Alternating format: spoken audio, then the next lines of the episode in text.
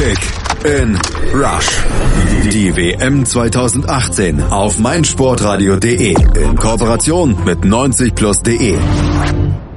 Das war ein ganz, ganz wichtiger Sieg für Kroatien heute, die sich mit 2 zu 0 gegen Nigeria in Kaliningrad durchsetzen konnten, denn der 1 zu 1 Patzer der Argentinier im Spiel gegen Island heute Nachmittag hatte die Tür zur Tabellenführung in der Gruppe D der WM 2018 in Russland ganz weit aufgemacht und Kroatien ist durchgegangen und darf sich nach dem ersten Spieltag, also auf Platz 1, dann gemütlich einrichten, obwohl sie sicher auch noch Luft nach oben haben, also Raum für Verbesserung durchaus noch da ist. Und auch Nigeria muss sich trotz der Niederlage noch nicht mit der Abreise beschäftigen. Da muss noch nicht Schluss sein in Russland, obwohl schon etwas fraglich ist, wie sie sich angesichts ihres relativ ungefährlichen Offensivspiels im nächsten Spiel überhaupt Tore erarbeiten wollen, denn dort waren sie heute im Spiel gegen Nigeria, verzeiht mir das Wortspiel mit dem Namen des Coaches, doch eher Rohrkrepierer. Wir analysieren das Duell Kroatien gegen Nigeria hier bei Kick and Rush auf meinsportradio.de. Mein Name ist Malte Asmus und bei mir der Experte von 90 Plus, Marius Merck. Hallo Marius. Hallo, guten Abend.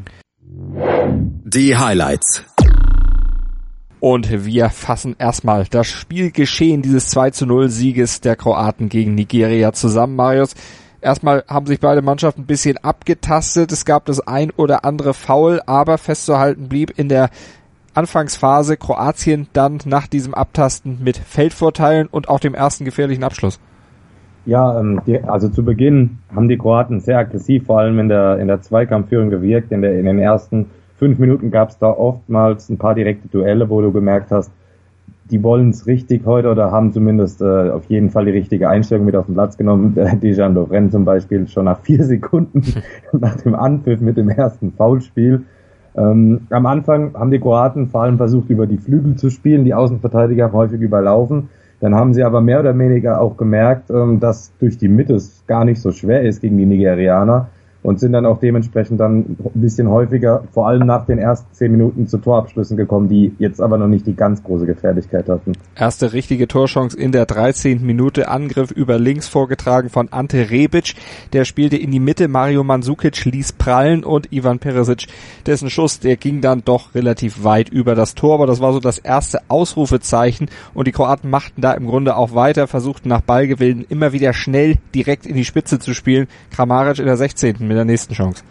Ja, knapp, äh, ging knapp vorbei, aber auch, auch ein Distanzschuss und da wurde auch erneut über die Mitte gespielt. Ähm, da, wie gesagt, die Kroaten haben dann nach der Anfangsphase gemerkt, so kommen wir am ehesten zu unseren Chancen. Ähm, das Problem auch ein bisschen beim Spielaufbau war, wie du gesagt hast, die wollten schnell nach vorne spielen. Ähm, Modric hat am Anfang wirklich sowas von defensiv gespielt, das habe ich selten bei ihm gesehen. Äh, und die Nigerianer, gerade die, die haben vor allem ihn angelaufen.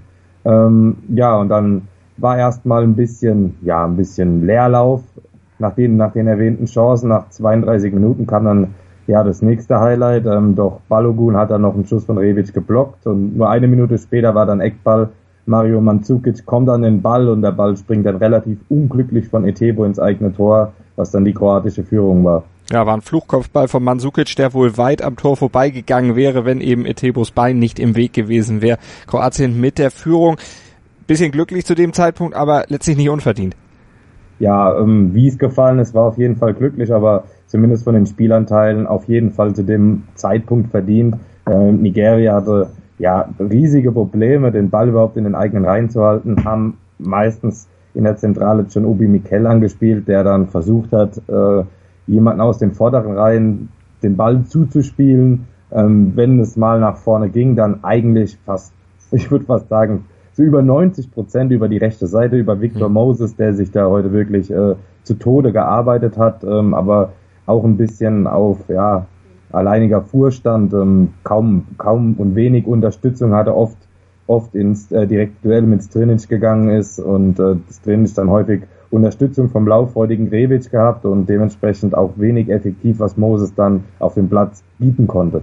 Kurz vor der Pause gab es dann doch nochmal eine gefährliche Situation für Nigeria. Alex Iwobi, der zog ab, aber dann war es Mario Mandzukic, der sich in den Schuss warf und damit Schlimmeres verhinderte. Die beste Chance Nigerias damit in der ersten Hälfte zunichte gemacht und Nigeria kam dann auch in die zweite Hälfte mit der ersten Chance. Ecke von Moses kam auf den Kopf von Balogun und der na gut, verfehlte dann das Tor. Ansonsten von den Afrikanern, wie du eben schon sagtest, da kam oder sprang nicht viel bei raus, äh, ziemlich harmlos, was da sich äh, dann bei denen im Angriffsspiel tat.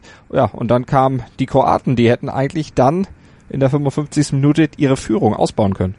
Ja, äh, Rebic kam da im Strafraum völlig frei zum Abschluss mit einer, also die für mich die ähm, spielerisch beste Chance der Kroaten ähm, hat den Ball aber dann knapp drüber gesetzt. Äh, aber insgesamt kamen dann die Nigerianer oder sind überhaupt, wenn man irgendwie von einem von der Hochphase der Afrikaner sprechen möchte, dann war das schon äh, in den ersten 15 Minuten nach der Pause.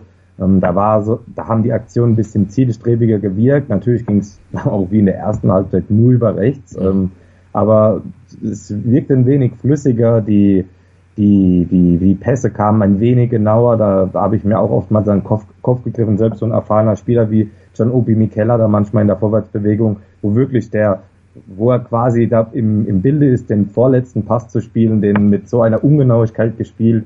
Also ähm, nach, nach vorne ging es bei den Afrikanern heute wirklich nur nur, nur sehr, sehr zäh zustande.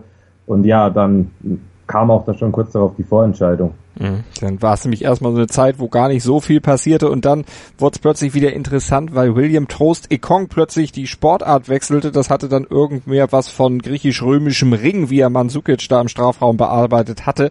Ja, und dann hatte auch Schiedsrichter Sandro Ricci keine andere Möglichkeit und zeigte ohne zu zögern nach dem Foulspiel auf den Punkt. Klare Sache. Ja, wirklich klare Sache. Ähm, ich dachte im ersten Moment, als er den Elfmeter gepfiffen hat, äh, dass es vielleicht ein Handspiel gewesen war. In der Zeitlupe hat man dann aber gesehen, ähm, ganz klar wurde äh, Mandzukic von Ikon zu Boden gerissen. Und ich fand es auch mal ganz gut, dass ein Schiedsrichter so eine Szene pfeift. Für meinen Geschmack werden häufig Elfmeter, die ähm, aus so direkten Luftduellen nach Eckbällen oder Freistößen aus dem Halbfeld gepfiffen werden könnten, relativ äh, selten ge gepfiffen. Mhm. Und ähm, das war durchaus, durchaus ein Foul, das du pfeifen musst und auch ein ganz klarer Elfmeter, den dann Luka Modric, der vor allem nach der Pause dann richtig gut ins Spiel gefunden hat, in diesen Elfmeter auch sicher zum 2 zu 0 verwandelt hat.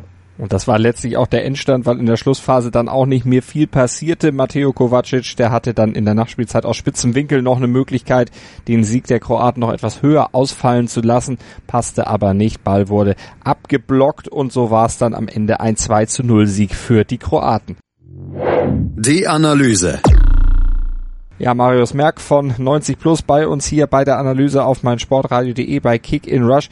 Marius, lass uns noch so ein paar Details besprechen von diesem Spiel. Wir hatten ja schon gesagt, die Offensivabteilung der Nigerianer, wenn was lief, dann über rechts, aber eben absolut stumpf. Spitzen konnte man das nicht nennen.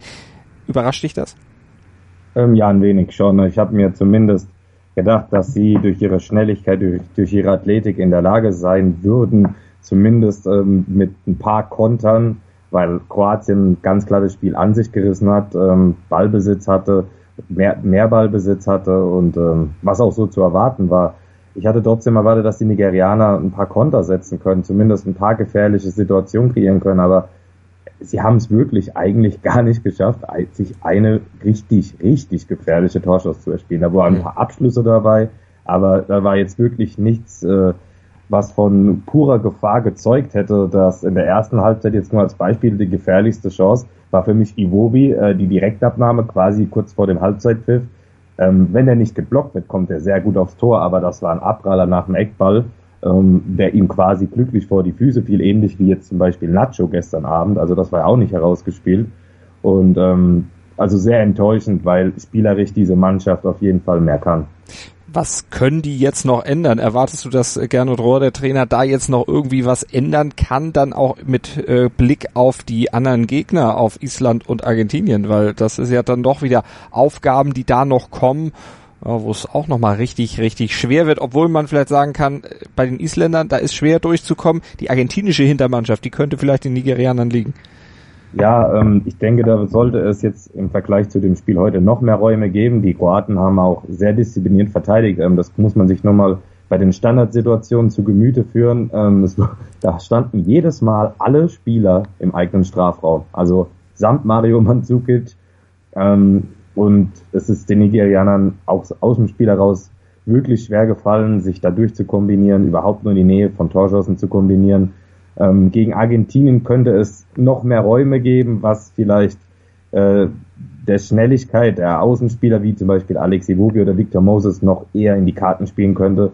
Da könnte es durchaus mehr Torszenen für sie geben, aber letzten Endes ähm, dürfte es schon schwer werden. Vor allem mit so einem Auftritt wie heute wird es auch gegen Island äh, ziemlich schwer und auch wahrscheinlich kaum was zu holen sein. Aber auch bei den Kroaten ist noch Luft nach oben, da ist noch Raum für Verbesserung, vor allen Dingen bei der Mittelfeldzentrale, die wirkte so zu Beginn des Spiels gar nicht so richtig eingebunden. Ja, ähm, Luka Modric, habe ich schon erwähnt, stand sehr defensiv. Ähm, jedes Mal, wenn er den Ball bekam, wurde er extrem angegangen, meistens von den Didi. Und ähm, in der ersten Halbzeit hat mir auch Ivan Rakitic, der zwar äh, gute Statistiken hatte, aber ähm, für mich ähm, ein bisschen teilnahmlos wirkte, ähm, hätte sich mehr an, für meinen Geschmack mehr anbieten sollen. Also das Zweier-Mittelfeld hinter der, hinter der offensive Dreierreihe plus Mario Mandzukic dann ähm, an vorderster Front alleine. Das hat nicht so wirklich funktioniert. Ähm, es wurde erst ein bisschen flüssiger bei den Kroaten nach der Einwechslung von Brozovic. Ähm, als man dann auf Dreier-Mittelfeld in der Zentrale gestellt hat, da hatte Modric dann auch mal mehr Räume. Die, die Nigerianer haben sich dann nicht mehr ausschließlich auf Modric fokussiert oder konnten das auch nicht mehr. Und ähm, dementsprechend konnte halt Modric, der ähm, ganz klar der Schlüsselspieler der Kroaten ist, ähm, ja, sich auch ein wenig mehr entfalten. Und das kam natürlich auch dem ganzen Spiel zugute. Im nächsten Spiel wäre außer Brozovic da zum Beispiel auch Kovacic eine Option, aber ich denke, dass das Dreier-Mittelfeld äh, aus taktischer Sicht und aus spielerischer Sicht für die Kroaten die bessere Option sein sollte. Zumindest hat das Spiel heute so das für mich gezeigt. Und es kam auch Luka Modric in der Endbewertung dann zugute, dass er eben dann in der zweiten Halbzeit doch ein bisschen mehr an Räumen bekam und mehr ins Spiel eingreifen konnte, denn für dich ist er der Spieler des Spiels. Ja, also nicht definitiv ist jetzt vielleicht das falsche hm. Wort, aber in der ersten Halbzeit war das noch relativ verhalten. Äh, wie gesagt, er stand so unglaublich defensiv und konnte sich trotzdem kaum entfalten, weil er extrem gepresst wurde. Aber dann in der zweiten Halbzeit, nach der Umstellung, auf, spätestens dann nach der Umstellung auf das Dreier-Mittelfeld, ähm, konnte Modric da das Spiel diktieren, wie man es von ihm kennt, äh, aus, äh, von seinen Leistungen bei Real Madrid. Ähm, absoluter Weltklasse-Spieler, das hat man in der zweiten Halbzeit gesehen, hat gut die Bälle verteilt, einem einen fantastischen Außenrisspass zum Beispiel geschlagen und war dann auch natürlich zur Stelle als, äh, als Führungsspieler, sorgte mit dem Elfmeter für die Vorentscheidung. Damit war auch die Partie gegessen. Deswegen der entscheidende Mann heute Luka Modric. Und die Tabellenführung in der Gruppe eingefahren, also Kroatien jetzt also in der Pole Position. Ähm, was erwartest du jetzt für die nächsten Spiele dann noch von den Kroaten? Wie erwartest du den Zieleinlauf am Ende? Argentinien heute ja mit Problemen gegen Island, die haben sich da sehr, sehr schwer getan, müssen wahrscheinlich auch erstmal ins Rollen kommen. Der erste Spieltag in dieser Gruppe für dich schon eine Vorentscheidung oder was würdest du aus dem ablesen? Also ich denke jetzt mehr oder weniger muss man leider sagen, dass für Nigeria das Turnier wahrscheinlich schon gelaufen ist. Ähm, selbst wenn Argentinien noch nicht, ähm, ja, wie du sagst, so richtig rollt, gegen Nigeria dürfte das, dürfte das reichen. Ähm, da hat Nigeria für mich heute viel zu viele Defizite gezeigt, ob es nach vorne ist. Nach hinten war das ganz in Ordnung, aber auch, auch wenn die Kroaten jetzt nicht so ein tolles Offensivspiel an den Tag gelegt haben, aber man muss da auch nochmal ganz ehrlich sagen, selbst wenn das heute von Argentinien nicht so dermaßen berauschend war, ist das qualitativ nochmal eine ganz andere Nummer. Und ich glaube, dann wird auch der heute wirklich stabile Leon Ballongun äh, große Probleme haben gegen Kaliber wie Lionel Messi, Sergio Aguero oder wenn er dann auch nächstes Spiel dann endlich mal spielen sollte, Paulo Dybala haben. Hm. Wir sind gespannt, wie das dann weitergeht bei dieser WM 2018 in Russland. Ihr könnt natürlich tippen bei unserem Tippspiel auf meinsportradio.de. Das Kicktipp-Gewinnspiel von Mobilcom Debitel präsentiert. Es gibt an jedem Spieltag Sony-Handys zu gewinnen. Teilnahmebedingungen, alle Einzelheiten kriegt ihr bei uns auf meinsportradio.de slash kick and rush. Schaut einfach nochmal rein und morgen sind wir dann mit weiteren Spielanalysen für euch da. Costa Rica gegen Serbien, Deutschland gegen Mexiko und Brasilien, Schweiz. Unsere drei Partien des morgigen Tages. Kick in Rush. Das WM-Tippspiel auf meinsportradio.de. Präsentiert von Mobilcom Debitel. Registriere dich jetzt auf meinsportradio.de slash kick and rush und gewinne jeden Spieltag ein nagelneues Sony Xperia XZ2 Kompakt. Bereitgestellt von Sony. Kick and Rush. Die WM 2018 auf meinsportradio.de. Werde der Zar des Tippspiels.